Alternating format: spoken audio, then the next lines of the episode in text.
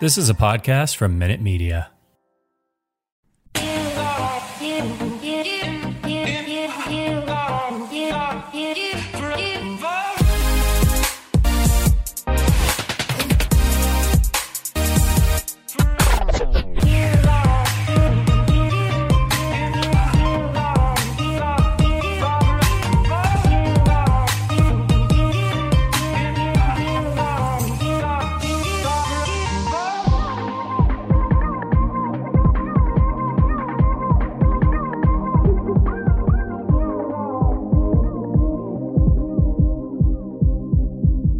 All right, welcome everybody to the Lakers Legacy Podcast, where it's nearly August, training camp is just about two months away, and we're all still waiting with butt cheeks clenched for some big KD and Donovan Mitchell dominoes to fall before we can all move on with our lives. But hey, while you continue to F5 refresh your life into oblivion, the Lakers did get one big domino to fall this past week, at least. Do you know what that one big domino was? Um, what was it? The Shabazz Muhammad domino. Oh, That's right. The Lakers have worked out or will work out UCLA legend Shabazz Muhammad. So hide your wife, hide your kids, I guess. Um, I'm your host, Jonathan Hernandez, and I'm joined by my co host, Tommy Alexander. And today we'll be talking about where things stand on the Kyrie Irving trade front. Surprise, surprise. And we'll also be talking about where things stand on the Indiana Pacers front because we did get actual news of the Lakers having definitive talks and maybe even proposals with the Indiana Pacers surrounding Buddy Hield and Myles Turner. Oh, how the Turner tables. But first, Tommy, speaking of Domino's, let's talk about the pizza kind. What is your favorite fast food pizza takeout place? Is it Domino's or is it somewhere else? uh, fast food. Uh, probably Domino's. I mean, would you consider Fresh Brothers to be fast food? They're they're like a chain, right? Yeah, I think so. I don't think they're as franchised and massive as the other ones, but yeah. If you're if we're talking like Domino's, Pizza Hut, and Papa John's, then probably Domino's. Although I don't eat any of those anymore. To be clear, there's so much better pizza out there. But between those For three, sure. Domino's, yeah. Wh- why do you like Domino's? I just like that, you know, their special seasoning or whatever they put on like the crust. Yeah, Ah. Okay. I'm a fan of that. That makes sense. Uh, I think for me, if I had to choose between those three, I think I'd go with Pizza Hut just because when done right, it, it has that perfect, super oily, evenly balanced cheese to tomato sauce ratio. Oh, interesting. The meats are typically pretty juicy and tender for me. But I think the biggest thing is texture wise, Pizza Hut is usually the more crispier and crunchier to me. And I kind of like that in my pizza. So I would go with Pizza Hut. Best pizza in LA, Yeah. by the way, Prime Pizza. I don't know if you've had it. They've got one not. location in West LA, and then they've got one location. ah, I can't remember where exactly. I want maybe Hollywood area or Mid City, maybe. But it's called Prime Prime Pizza, and in my opinion, it's like the closest thing you can get to like real New York pizza. Ooh, all right. I will have to check out Prime Pizza because you know what they say crust the process. Hey, All right. Well, speaking of pizza, we'd like to ask for a pizza of your time and request that you guys head on over to your Apple Podcast app or your Spotify app and give us a five star rating and review. While I know most of you have already done so on Apple, and we thank you for your support, we'd love it if you could also do the same on the Spotify app to make sure we're Lakers Legacy ratings lit on all platforms. Uh, so, with all that said, let's get into things, Tommy. Let me lay out where we currently stand, which isn't too different from where we stood during the start of free agency. It's just been worded differently and narratively spun differently. But as it pertains to Kevin Durant and Kyrie rumors, um, we've learned that Brooklyn has leaked that the Celtics have offered up Jaylen Brown and some picks in a deal, but the Nets want Marcus Smart and more picks. And although, according to Brian Windhorst, Brian Windhorst, this offer was made in mid July. It's just the Nets are now leaking it so that maybe they get better competitive offers from other teams. It's also been confirmed that KD currently is not laying off of his trade request, which is good news for the Lakers. And it also seems like the Nets are still motivated in finding a deal for him before training camp starts because they don't want that looming over their heads and the potential for KD to not even report to training camp. But the Nets want to do things on their terms. Now, with regards to Kyrie, regardless of what Shams has said about Kyrie being prepared to play out the next year in Brooklyn with or without KD, it doesn't seem like the Brooklyn Nets want Kyrie in any scenario. Now, if they trade for Jaylen Brown, that may get interesting because I know him and Kyrie are pretty buddy buddy. Um, but regardless, it seems like the Nets are motivated to also move on from Kyrie, provided they're able to execute a KD trade first, which is essentially what we've been saying this entire time since the beginning of July. Did I miss anything on that front? No. Okay, moving on to the kind of more newer news when it comes to Indiana Pacers and Lakers discussions. Now, we've known the Lakers have always had an interest in Buddy Hield, dating back all the way to last summer when Kyle Kuzma was almost going to be a Sacramento King. But for me, the more fresher news is the fact that Myles Turner is actually being concretely discussed in these deals, and the Indiana Pacers are actually willing to trade him to the Lakers for draft compensation. Where once I thought the Pacers wouldn't even consider a Lakers package centered around Russ, the 2027 first and the 2029 first, it now sounds like the deal would already have been done yesterday if the Lakers had just included that second first rounder. But as it stands, the Lakers have reportedly only offered Russ the 2027 first and two seconds for Hield and Myles Turner, and the Pacers have rejected that deal, and things are currently at a standstill. So, from my standpoint, this sort of reads to me like one, Kyrie Irving is still the Lakers' number one target. Number two, having said that, it seems like the Lakers are willing to pivot off of Kyrie if it means that they can lowball another team like the Pacers and swing a deal for Hield and Turner by only giving up one first. I do think the Lakers knew the Pacers would reject this offer, but that's fine by the Lakers since they're still waiting on the KD Kyrie issue to resolve itself in Brooklyn anyway. And if they need to down the line and the Kyrie Irving deal falls apart, they could come back to the Pacers and offer up that second first round pick. So yeah, that's sort of how I see things. That's sort of where I see things at right now. Um, if the Lakers go back to the Pacers and don't want to give up that second first round pick, then maybe they can negotiate taking on TJ McConnell's remaining 17 million guaranteed over the next 2 years with a partial guarantee of $5 million in his third year. So if they take that contract off the Pacers' hands, maybe the Pacers will be more amenable to, to the Lakers only giving up the 2027 first and the two seconds. Or the, the most practical compromise in, in my eyes is the Lakers just more heavily protecting that second first to like top 15 uh, protected in 2029. But yeah, from from your end, Tommy, is there anything else you wanted to add about this situation right now?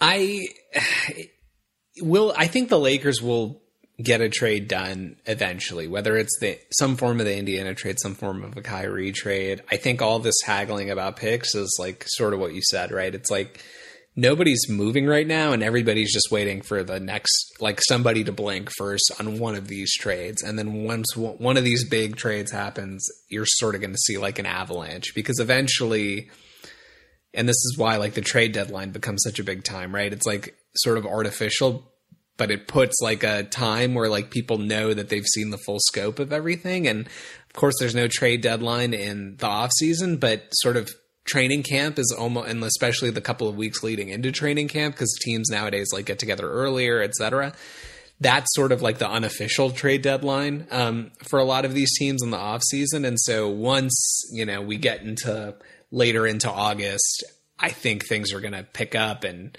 and things will start moving. But other yeah. than that i you know nothing really to glean from these rumors right now i think yeah, I agree. So before we get into assessing the pros and cons of a Myles Turner and Buddy Hield trade package and whether we prefer a Kyrie package to them or not, I wanted to touch upon one general topic regarding the Lakers' handling of these two first round picks of theirs.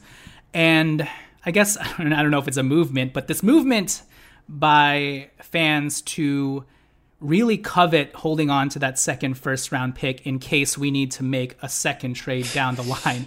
We've been throwing these picks away like they're candy. And now all of a sudden everyone's getting all sensitive about it. I know. So I wanted to get your thoughts on this. I call this the keep one first to use the other first in another trade fallacy.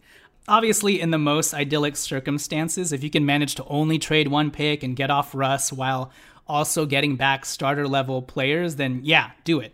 It's a great idea. It's a nice thought.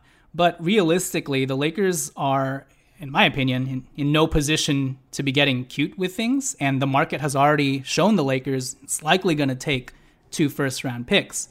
Uh, the Lakers' objective of one, getting off of Westbrook, and then two, getting productive starter level players back will likely require two firsts in most circumstances. And for me, if you can get Kyrie for two firsts, then you give up two firsts for Kyrie because, again, this situation wouldn't even be possible if Kyrie wasn't a weirdo. We wouldn't even have this opportunity to be dangling our two firsts for him if it wasn't for Kyrie just being weird about vaccinations, or not being weird about vaccinations, but having that stance on vaccina- vaccinations and all of a sudden uh, derailing his time with the Brooklyn Nets. And then, you know, if you can get Myles and Hield for two firsts to a lesser extent, maybe you still give up those two firsts and just protect those picks to compromise. But for me, I just feel like what fans need to stop doing is being so hyper focused on the second move that the Lakers need to make with the 2029 first, THT and Kendrick Nunn. So, Lakers fans need to stop being so hyper focused on that second move the Lakers need to make before the Lakers have even pulled off the first move in the first place. Because to me, that's just like half assing two things before one of those things has even materialized, before the Lakers have whole assed the first big trade that they need to pull off. Whole. Whole asset, please. Because the alternative to not surrendering two firsts in, let's say, a Kyrie Irving deal or even a Myles Turner and Buddy Hield deal is if you wait and drag this out, Tommy, you may end up finding later on down the road that no comparable deals materialize that even come close yeah. to matching the, the deals that you have available right now and you may end up trading those two firsts anyway for a worse aggregate package down the line while also screwing up your team chemistry because Westbrook is still technically on your roster, whether he's sitting at home or actually in training camp with you, and you've just derailed this next year and made LeBron James and Anthony Davis mad. So, where do you stand on? I mean, how, how tightly do you hold on to this notion that, well, we need to keep that second first to make the other deal? Because the other thing people need to realize is we can make other deals without a first round pick. It's possible, guys. And in fact, we have we would now have multiple salary ballasts that we can use in trades and we maybe we add a second round pick or something to sweeten the pot for another deal down the line, but we are not locked into this roster if we trade both of our firsts in this one deal that happens. So what are your thoughts on that? Yeah, I mean, you I think you really hit the major issues. And it's just like a you know always thinking that you're going to get something better. This is like fans when they're like analyzing trades and like looking at trades like how does everyone reacting the moment of like actually you know it's funny we were this sort of came up in the context when we were like talking you and i were offline we're talking briefly about like what it's cost to like unload some bad contracts in the past and the lakers the same exact front office and group of advisors you know, obviously Magic was involved back then, but he's still part of the advisor group. Like traded a very recent number two overall pick in the draft to dump Timothy Mozgov like five years ago, right? And in hindsight, like obviously that was for other reasons, and they needed to clear space for LeBron, and they were getting off long term cap, et cetera, et cetera. But on the day of the trade, that I mean, like a lot of Laker fans were gutted, and you know maybe it looks it's super unfair or whatever. When you look at back of that trade, it's like we actually you know got Brook Lopez, who had a great year for us, and we probably should have kept, frankly. Mm-hmm. We got the pick that ended up becoming Kyle Kuzma, and we got a ton of cap relief. So I guess my point of all this is to say, like, you take the best deal that's in front of you this idea of waiting for what could come up, you know, in December or January, who knows, right? But we've been operating with no picks for years. The fact that we somehow like have two picks, like there's no trade that I can really envision. We're having like one pick versus having no picks is really going to like move the needle for you, you know, especially when it comes to these midseason trades. And by the way, you're using multiple picks to get off an albatross contract that is like otherwise going to be immovable during the season anyway. So if you can get back like multiple guys who you're splitting between that, like Myles Turner, for just to use that as an example, has value himself as an asset. He's young, he's a center, he could space the floor, and whoever gets him gets his bird rights, and probably will be able to actually keep him for cheaper than what his current contract is. You know, like Buddy Hield, okay, maybe you make an argument that that's a little bit harder to move off of. But he's still a shooter who, by the way, would thrive in the system playing with LeBron and AD. So I, I just like this idea, like to your point, that we I like it. It's it just feels like a pointless argument to me because like yes, if you can make either of these trades and only use one first round pick, Do it. You should not come Fantastic. out. Yeah, do it. Absolutely, I agree with you. Thank you. No argument for me. But like. That's not the question, right? The question is gun to your head, the trade deadline's tomorrow. Do you keep Russ or do you use two first round picks to move him and get players back? you have to be crazy in a LeBron, I, I, and I maybe that's a little harsh because a lot of people seem to have this view, but like in a in a LeBron team where you have LeBron, you have AD, you have really a two year window that you're sort of working with with like Bronny on the way to the NBA. Like you have to figure this out now, and I love the fact that everybody just likes to fall back on well, getting Buddy and getting Myles Turner doesn't vault us into championship contender status. Like, according to who? We have a great coach that we're all excited about. We got a lot of depth, defensive minded signings. Buddy Hield would easily be our third best player on the team that won the championship two years ago or three years ago, right? Like, actually two years ago myles turner like would be one of the best players on that team. And like you're adding a you're trading two for one and keeping a substantial amount of you know creating a substantial amount of depth on your roster and still giving yourself like long-term flexibility to like make moves down the line.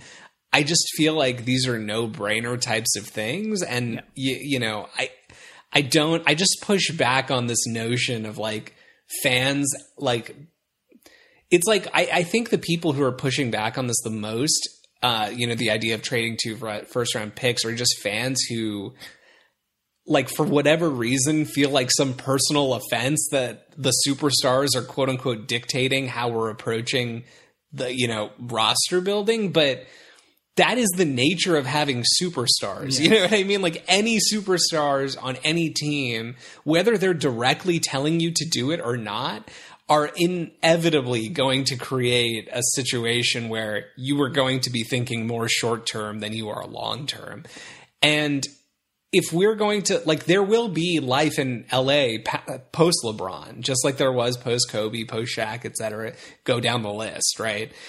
And we still have a guy, by the way, who you know, in Anthony Davis, who's like not even thirty years old yet. So we need to think about what he thinks about the moves we pull off or don't pull off. Yeah, and and, if like there's no reason to not keep him long term by the way. Like when he's healthy and we're you know his head is right and you know his body's right like he's a top easily top 10 i mean in the bubble he was like he looked like a top 3 top 5 player in the league right? So you want to keep him long term and you know hopefully by by that metric you're not going to be like a tanking team in 2017 or 20, excuse me 2027 and beyond that it's like i don't want to be like who cares? Like none of us are going to be alive in 2029 obviously it's like important to manage your long-term assets but like we are still going to have half of our picks between now and you know 2028 so like literally half of the six picks that we should have had in that time frame or whatever. So like it it's going to be fine. And like if you want to criticize that like where were these people when this the first round pick was thrown in with KCP Kuzma and Montrez to get Russell Westbrook and take on that albatross contract. I mean, right? I, I, guess I'll caveat that with you know that late first round pick is different than a fully unprotected first round pick five years down the line, which you know makes sense. But I think the one thing I'd like to add is. Tommy, wasn't this the whole point that we held off on making a mid-season trade deadline trade last season so that we could then right. use the 2029 first in another package yes. and hopefully do the Yes, that was the exact rationale. So why then are we not doing it when not only are we getting off Russell Westbrook, but we're getting starter level players and we're killing two birds with one stone. I don't know where we came from such an entitled perspective where yes. we're like, hold on, no, we're keeping that one first pick so then we can make another superstar trade after this. It's like, no, we just need to build our foundation now. And the fact that you can eat, the fact that we even have the opportunity to kill two birds with one stone is crazy. And I'm not I'm not trivializing the fact that the 2027 first and the 2029 first could end up being you know, Jayson Tatum, Jaylen level, Jaylen Brown level sort of draft picks down the line that could hurt us the same way that it hurt the Brooklyn Nets. But just like the Brooklyn Nets, we're the Los Angeles Lakers. We're not some small market ass team who won't try and find a way to survive through those times. We just have to survive through now so that we could have you know, a better chance when those years come up that we're still sort of competitive to the point where it won't hurt us as much as people think. So, yeah, totally agree on all fronts. All right, with that said, let's take it to break. When we return, we'll break down what we think of Myles Turner and Buddy Hield, whether they're actually worth these two first, although I think we've already spoiled what our thoughts are on that, but we'll kind of dig in a little bit deeper and whether or not we prefer them to a Kyrie Irving trade. So we will catch you guys after the turn. All right, so we're back. Uh, Tommy, let's just quickly do like a bullet point sort of back and forth on the pros and cons of Myles Turner and Buddy Hield, and we can expand on some of these points uh, afterwards. But let's start with the cons first. I think for both of them, one of the, the cons that stand out to me are they're unproven, inexperienced players when it comes to the playoffs. And Myles Turner has actually been to the playoffs five times, so he's not that inexperienced, but he's never gotten out of the first round. Although in 2018, his Pacers actually took LeBron James Cavs to seven games. But I guess this applies more to Buddy Hield, who has never been to the playoffs, period. So we don't necessarily know how he'll fare in a playoff type situation where you know he'll be hunted on the defensive end and outside of the defensive end of things, like will his shot work? You know, we've seen shooters totally malfunction in the playoffs, like Joe Harris. So yeah, that's a concern.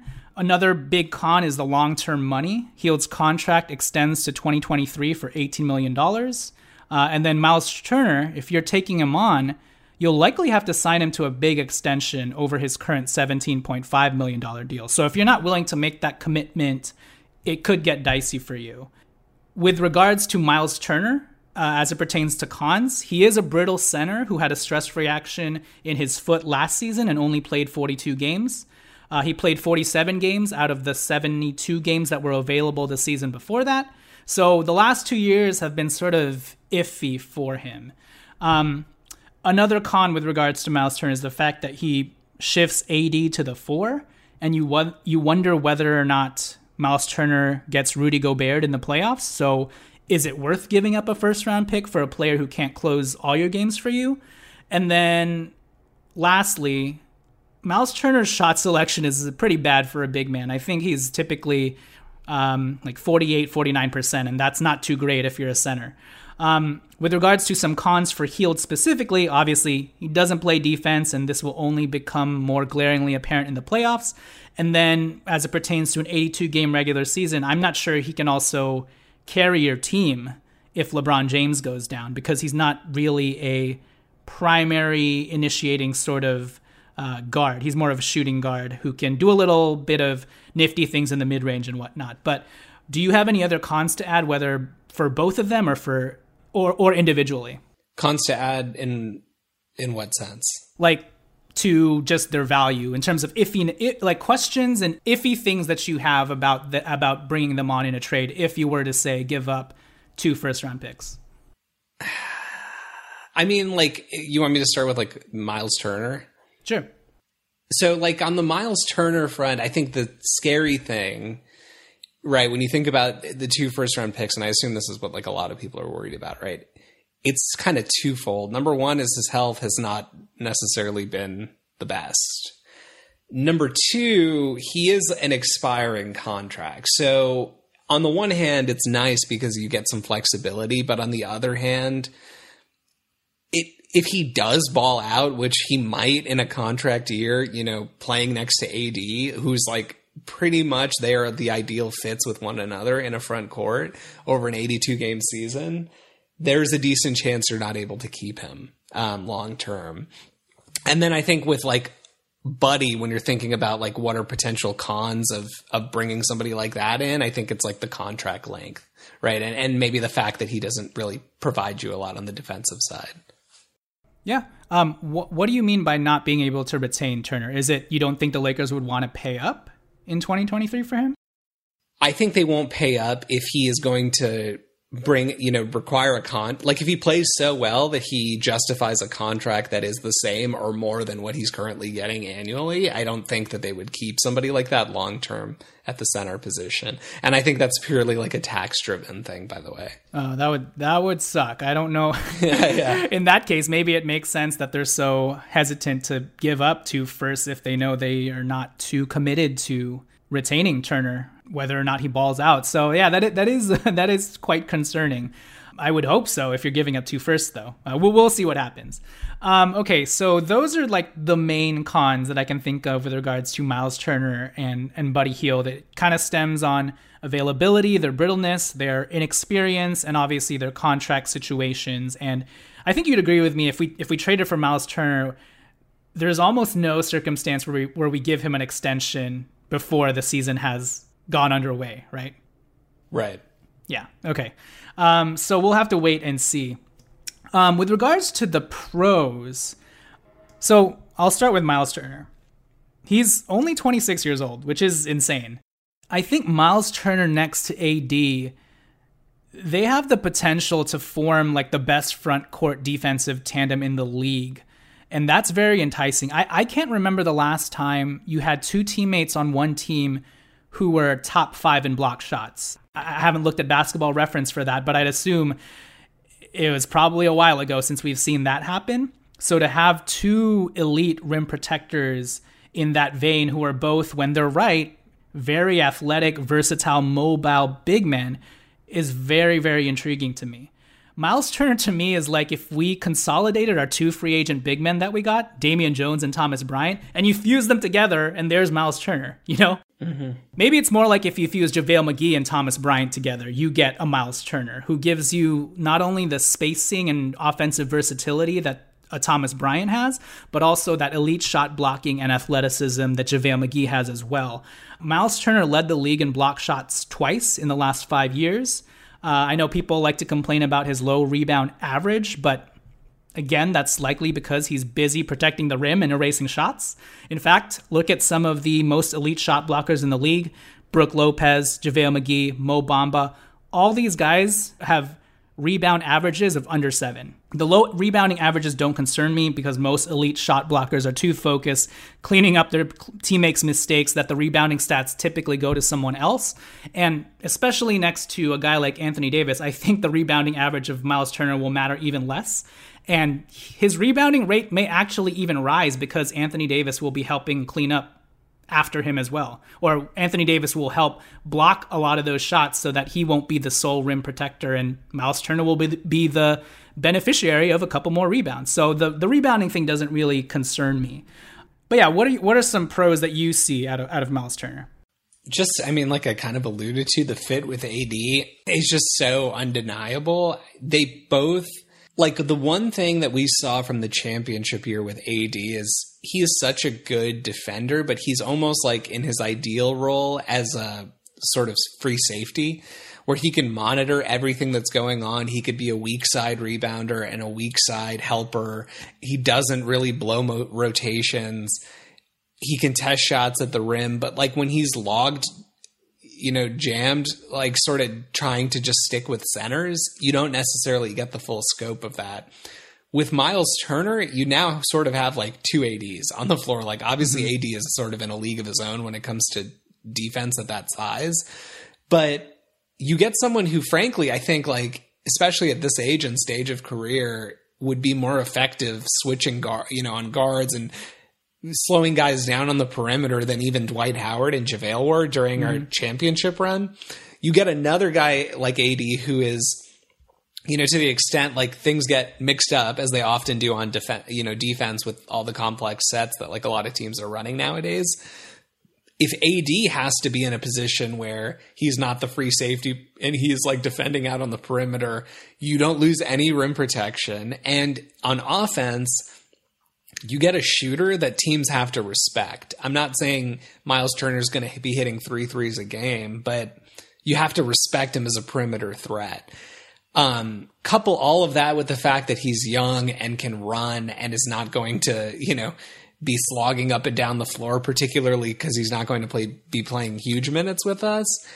I just think there's so much to like about the AD Myles Turner fit that, you know, it to me it makes it a no brainer. Um, to at least include the one first round pick in this one, which I think most would agree with, right? But like that's why it's like I if you consider one to be going as like part of the Russell Westbrook dump, like the second one, I just feel like that Myles Turner AD fit is so worth rolling the rolling the dice. Yeah, no, I agree with you. He averaged 2.8 blocks last season, and then in 2020 and 21, when he led the league in blocks, he averaged 3.4, which is insane. And while the last two years he's only shot 33% from three, he's also hit 1.5 threes a game, which is very impressive. And he does have a year where he shot 38% from three, hitting one a game as well. And, you know, AD and Myles Turner, you know, they're also sort of insurance policies for one another, you know? So you'd hope that if and when one of them go down, that it's not at the same time and you can sort of stagger their availability. So I guess that's like a, not, not exactly a, a pro, but it's a sort of a silver lining where you may necessarily not miss a beat if AD has to you know, miss 10 games because Myles Turner is there or vice versa. Now, with regard to the fit, I know some people are very concerned about this, and, and this is one of the main reasons why they don't want to trade for Myles Turner. What if Myles Turner can't close games because he's pushing AD to the four? And ideally, you'd want AD at the five, and why are we giving up a first round pick for a guy who in the playoffs may be phased out in closing minutes? And to me, I don't think it matters because just like AD did with DeMarcus Cousins in New Orleans in New Orleans. I don't think it mattered for him then. I don't think it mattered for the Pelicans then when both of them were balling out. I guess you could argue that AD was the 5 in that scenario with DeMarcus Cousins at the 4, but at a certain point they're just interchangeable, just like he'll be with Myles Turner. And I think the trading for a guy who won't close angle is a bit overblown. Just yeah. because we didn't see Dwight Howard and JaVale McGee close games in the playoffs for us doesn't mean that just because Turner is a center like them and we want AD at the five, that Turner is going to be on the bench in closing situations more times than not. Because I'd like to remind people Myles Turner is not JaVale McGee or Dwight Howard. Well, he's he's yeah, much better.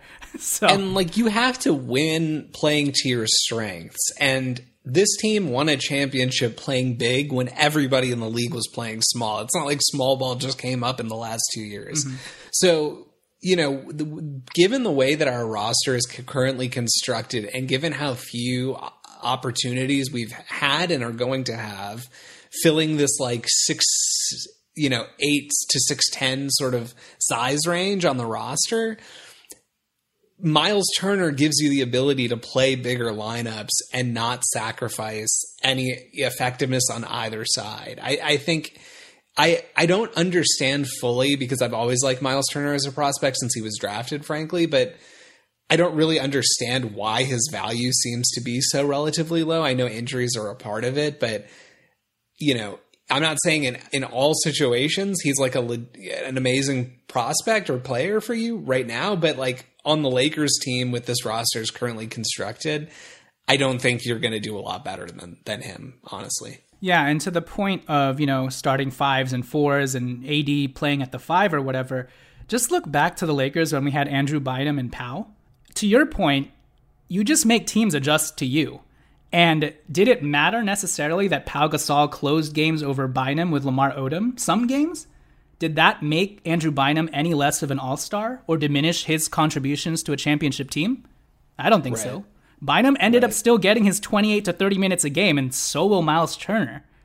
I don't think that just because we gave up a first round pick to Myles Turner and because of this one playoff game where there's too many guards on the floor against the Golden State Warriors, he's sitting in the last three minutes, that that means it wasn't worth it to give up a first for Myles Turner. You have to get through an 82 game regular season. There's an 82. We've seen like like the fact that we've been through the last two 82 game seasons that we've been through, and people are still so focused on like, well, what's going to happen in the playoffs? It's like, how about we get there first, put ourselves in like the position to have the most success and have home court advantage in the playoffs, and then worry about the rest. The reality is you can make over the course of an 82 game season, you will also come up with what is your actual closing lineup. And we have guys who will, you know, make that work, right? We have, we know AD will be playing the five. We know LeBron can play some four if he needs to. We have guys like Stanley who can be another big wing for you. And we signed a bunch of guards. So like we'll figure it out, oh, you know, with in terms of closing lineups, but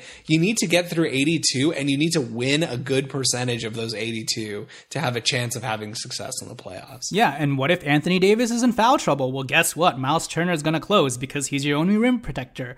And there exactly. is a very real possibility where Anthony Davis and Myles Turner become so dominant a front court tandem that we are blowing out enough teams along the way that neither AD or Turner are closing games anyways. you know what I mean? So it's right. just you have to keep all these things in mind. But with that said, let's move on to some pros for Buddy Hield. Um, look, I've never been a huge fan of Buddy Hield, and I even when it came to trading THT and Nunn for Hield, I, I kind of felt like we were selling low. But given our circumstances and given the fact that in this trade proposal, we're not only getting Buddy Hield, a, a, a, player who could fill a very necessary role on this team of spacing, in fact, the only real spacer on this team, but also getting rid of Russell Westbrook. To me, that makes it worth it to have to give up a first as well. Um, but with regards to pros on Hield's end, I mean, outside of him just being a knockdown three point shooter, is the fact that to me, you can almost play Buddy Hield like a poor man's version of CJ McCollum he's not just a catch and shoot three point shooter, but he's like a he's pretty crafty and deadly in the mid range game. You know, he can handle the ball. He's very smooth. He's got a fluid game to him. That jump shot release of his is so light and easy.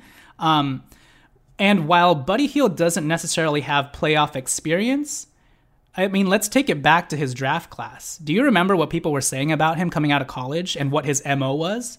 Like this dude was highly regarded as a gamer, as a clutch player yeah. who had Mamba mentality, this Damian Lillard sort of yeah. player who wasn't afraid of the bright lights. So I think I have some sort of reason to believe that he'll rise to the occasion when he gets there, you know?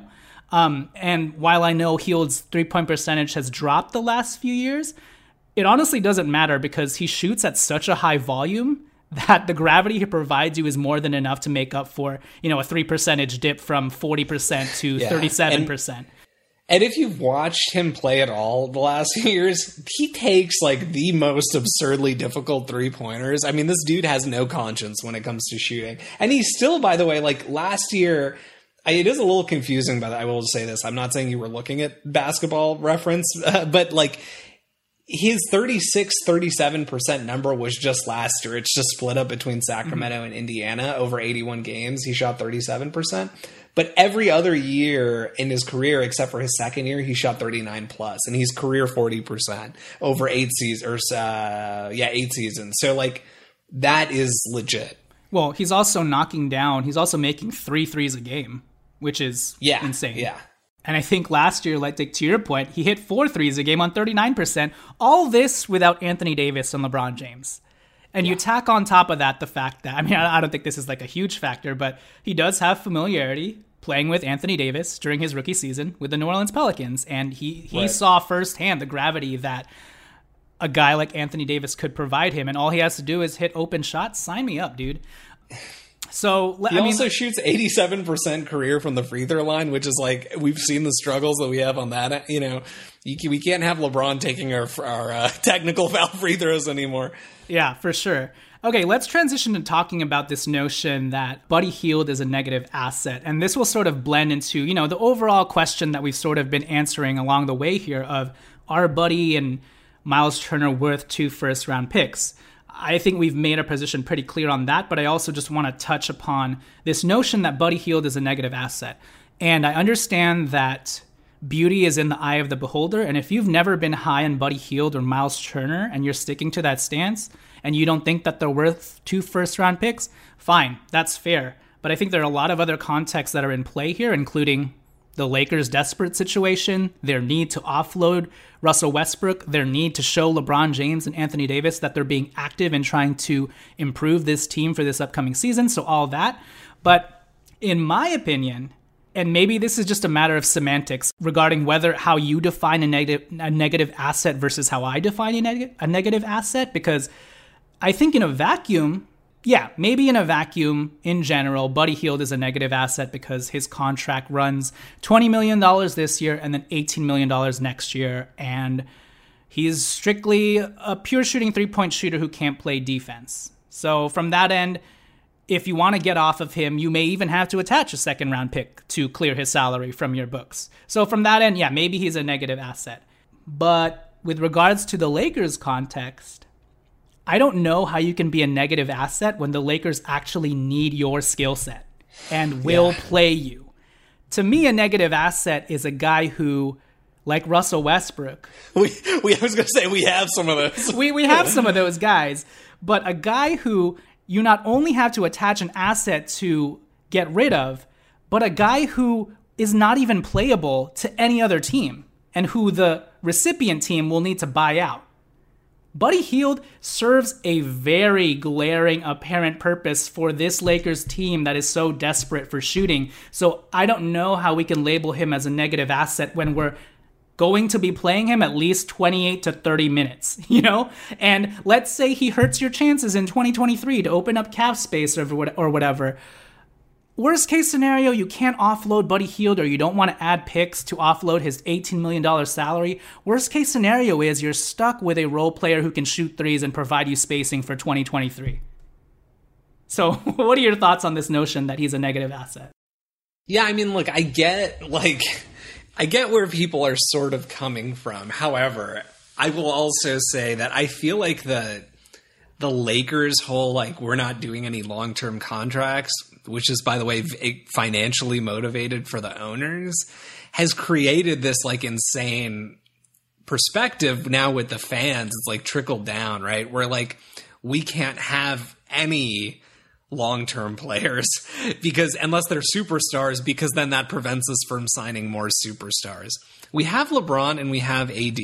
If we need to clear Buddy Hield next season, we'll figure out a way to do it. It's like you sort of look to like the Alec Burks Nerlens Noel thing as like a guide. If you're dumping a 21 or 20 million dollar player who cannot play basketball physically for you, sure, that require the market for that. I don't think anyone would argue is a first round pick, and maybe you call him a negative asset in that case you we you can move off Buddy Hield for free, I think, if you get a team that has like a trade exception. At worst, a second round or two second round picks if you really need to dump him. Or if you take back a multi-year contract for a player that you can more readily use, I guess. Yeah, yeah, but I just feel like the Laker fan base is so like brainwashed almost at this point by how we we approach this stuff. You know who's not asking is somebody a negative asset? Is anyone asking if Norman Powell is a negative asset? Like maybe he yeah. gives you like a little bit of uh, a little bit better defense. That dude is under contract for like six years. Okay, like maybe that's a slight exaggeration, but four he years, must yeah. have like yeah, four years like after this season. I mean, he's like on the Clippers roster by far the longest term contract currently, and nobody over there is asking is he a negative asset because he gives them what they need which is a scoring punch off the bench some additional toughness and more guard depth and that's what we we need scoring. We need more guard depth. I mean, Buddy Hield is a guy who has averaged over 20 points a game in this league. Like, granted, he was playing on some bottom feeder teams, but he can play, you know, for all the criticisms that people had about like Kyle Kuzma and this and that. This is the legit dude who could be a legit number three scorer on your team. Like if you think about the Shaq Kobe days when there was like the one two punch with Glen Rice, right? And like mm-hmm. Glen Rice was giving them a solid 15 a it's game a that first yeah. championship.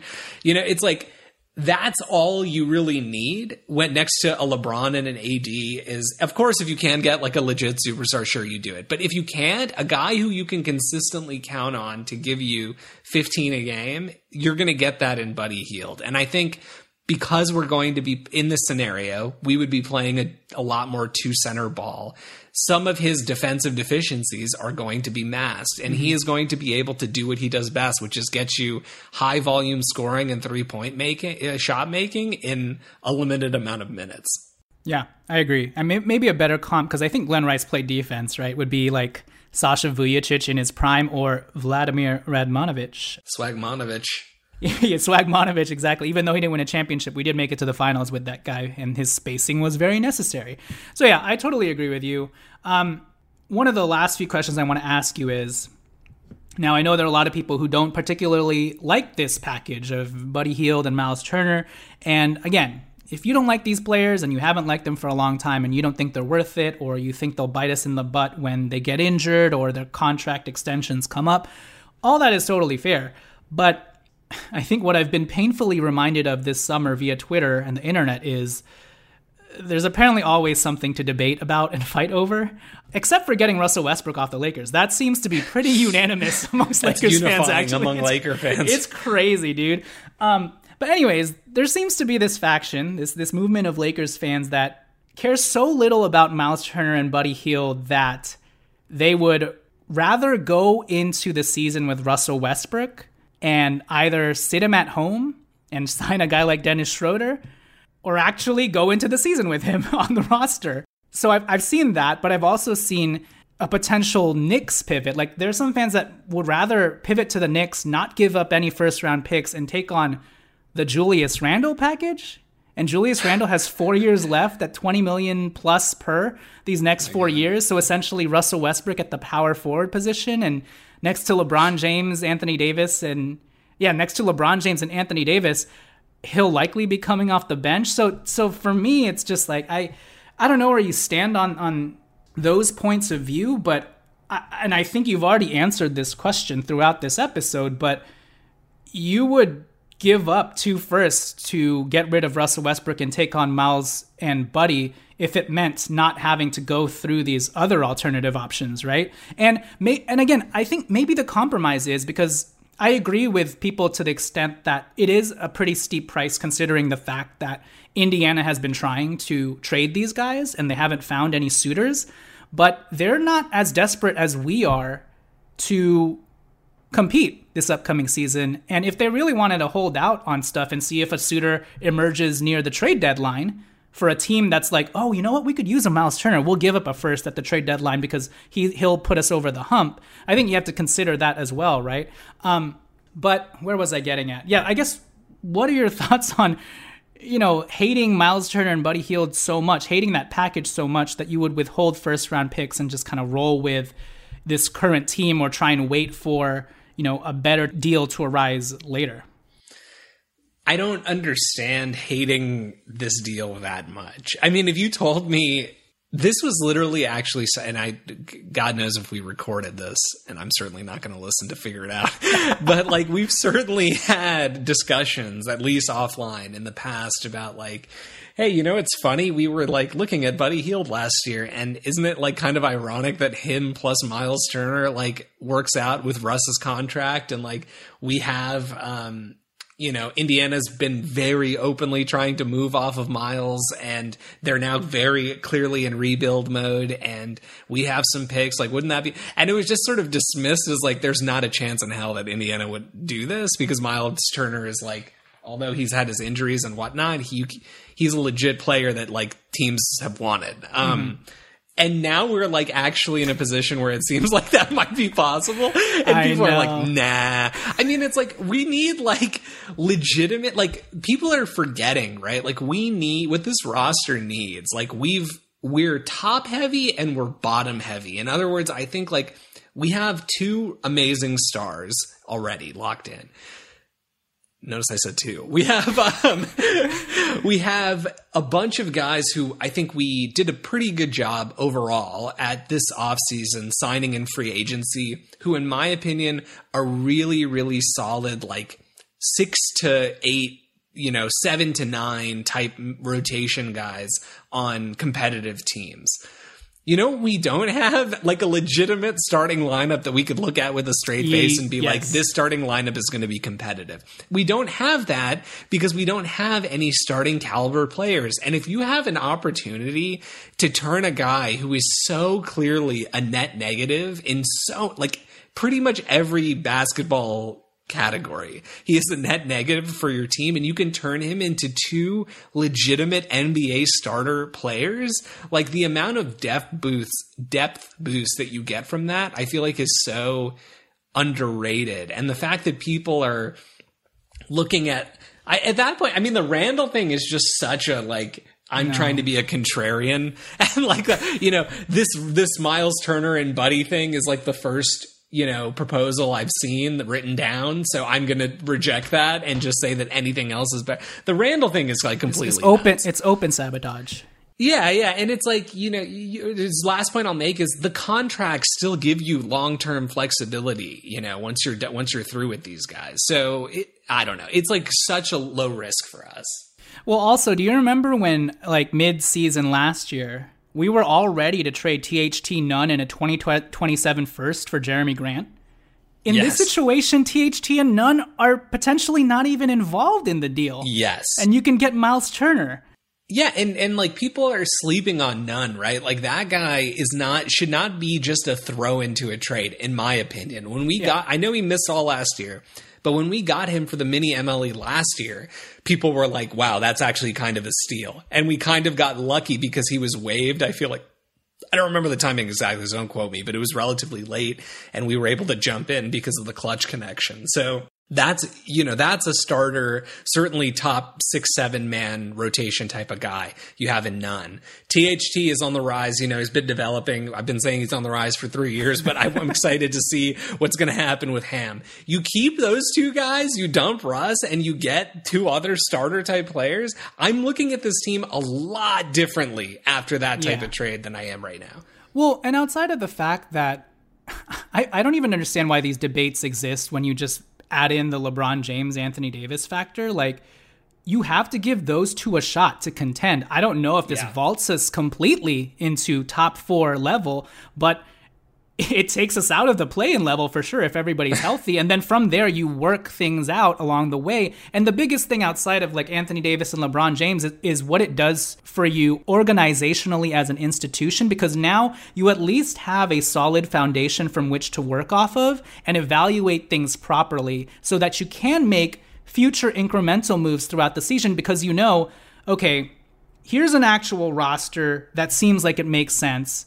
What what little tinkers do we need to make to improve it even better? Versus here's Russell Westbrook and or Julius Randle a team that doesn't make sense from the get-go. You're starting off from like 6 feet below the ground in in that respect you know? Whereas this you you have leveled the playing field. You know you're at the very least a playoff team. And if you get you know, spikes from multiple players, including the random free agent guys you signed who are on contract years, and things shake out the way that they did in 2019 20, obviously you don't want to be relying on everything firing on all cylinders, but you even just get half of these guys to fire on their cylinders, and LeBron James and Anthony Davis take you the rest of the way. And as an organization, you're not in scramble mode trying to flip the entire roster again to try and give LeBron James a competitive team because you ha- now have like these center tent poles of a roster that makes sense and you probably only need to make marginal moves at the trade deadline, you know, versus all right, we got to flip this half of this roster again. Maybe at the trade deadline it's just THT or Nunn. What do we do with them? Okay, we flip them for uh, a player that we need more, or Buddy Hield needs to go. Let's get Harrison Barnes. Exactly. And by the way, if the Myles Turner thing doesn't work out, that's now a $19 million, very reasonable, movable, expiring contract at the deadline. If the Buddy Hield thing doesn't work out after the season, that is now become an expiring mm-hmm. contract for you to use. That's not just like $6 million that nowadays with the inflation and the NBA, like you can't get anything for that. So, it just i don't know. It, it seems to make sense to me on so many levels. It's like are you asking me would i trade two firsts for these this package today? Probably not because i'm waiting to see what happens with the Kyrie thing. But like to say that you would never do it gun to your head like with the you know camp starting tomorrow and it's the unofficial summer trade deadline that to me is crazy. Because then you've just signed yourself up to saying like LeBron and AD, we're happy to run you guys into the ground again because to even be competitive for a play in spot, that roster with just you and LeBron and AD is going to require each of you to play 38 minutes a game for us to, to even try to like make the make the playoffs this year. But you're forgetting that's tough. Dennis Schroeder could be part of the equation to patch Yeah, things up. that's right. That's right. So I'm just leaving that out there. All right, Tommy, last question to close this episode. I think you've already answered it, but let's just make it more definitive. Between this package, the Myles Turner and Buddy Hield package, or the Kyrie Irving package, which would also probably include some depth, whether that's Joe Harris or Seth Curry, the deals will Royce probably end up looking the same. Um, where do you have this ranked versus the Kyrie package, and why? So so I have and we've talked about this too, but I have the Kyrie ahead. Um but it's slightly. And I hmm. actually view these as very comparable packages. With Kyrie, you have more playoff upside. But with the Myles Turner, Buddy Hield, I think like again, people are sleeping on the depth that this that this brings us. And you don't necessarily when you play a three-headed monster like Big Three, we've seen it at every every big three that's ever formed. One guy has to take a back seat. And when you have LeBron and AD and Kyrie, which of those three is going to take a back seat? So that's an re- inherent risk of going that route. So I I am a fan of either happening. I'd be very pleased with both. And it for me, it's not like one is clearly the front runner, but I give a slight preference to Kyrie just because Kyrie is a like one of the best players in the NBA when his head is right. Um, and then I and then I move on from there. And I actually think an interesting thing is like if we do end up in a situation where Indiana's willing to do the trade for just one first and two seconds, like that even gives us some leverage with Kyrie. You know, after that, like we can go to the Nets and say like we have this other offer on the table too. But anyway, I in the vacuum, I give the slight edge to Kyrie.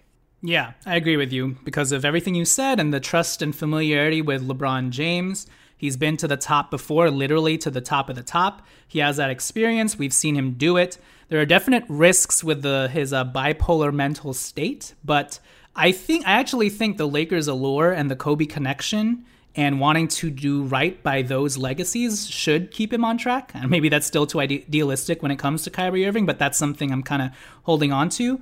And he Kyrie Irving is just one of the most lethal and poetically fluid offensive players the game has ever seen and to see him Yeah. do that dance with LeBron James and Anthony Davis would be yeah, it's the stuff of Showtime. But the most important thing, Tommy, of why I prefer Kyrie slightly over Myles Turner and Buddy Hield is the fact that Kyrie Irving can actually carry a Lakers team without LeBron James, or maybe even Anthony Davis as well. More so than a Buddy Hield and a Myles Turner can, because in the worst case scenario, let's say LeBron James and Anthony Davis have to miss time. the Buddy Hield Myles Turner combo, it's going to be better than last year, but not that much better. You know, I, I, I can see us being like a 500 team or slightly below 500 team. Whereas with Kyrie, we've seen him carry teams all, all on his own before, you know, Yeah. with middling role players. And he could definitely keep us afloat, even in the event where LeBron James or Anthony Davis or both have to miss time. So that's kind of why I put the premium on Kyrie Irving. But again, all this stuff will have to wait because the Brooklyn Nets are waiting to see if uh, they can pull off a Kevin Durant trade. And in my opinion, they should just go with Jaylen Brown because that's the best looking prospect that I think they can get. But obviously, it's their right to try and haggle for more. It unfortunately affects us because we're still going to have to wait till probably uh, late August. Uh, but with that said, thank you guys for listening. Tommy, I will see you in late August, I guess, when one or both one one of these deals hopefully happens. So I'll catch you later. Peace. Laters.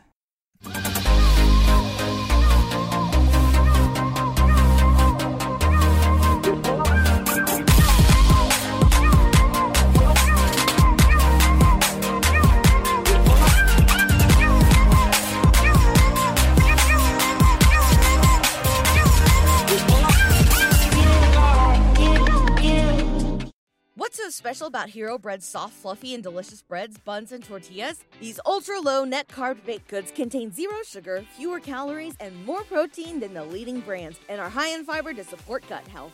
Shop now at hero.co.